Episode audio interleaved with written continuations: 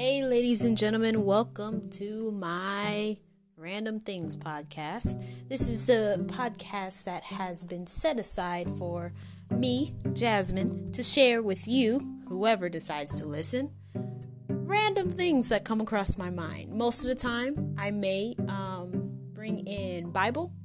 So if you're a Christian, yay, you found some. If you're not a Christian, maybe this could help you uh, make a decision. Um, if not, of course, ladies and gentlemen, just sit back and enjoy the Random Things podcast. I might be talking about music, might be talking about Jesus, might just be talking about some story ideas um, in general. So, the only thing that I ask, because I am a creative, at least in my mind, um, the only thing I ask for those of you who are also creatives out there is that you give me some sort of a credit in there, like, hey, this was inspired by the Random Things podcast. Um, you know, Jasmine Jones on Random Things podcast. That's that's all that I'm really requiring from you. Other than that, ladies and gentlemen, just enjoy.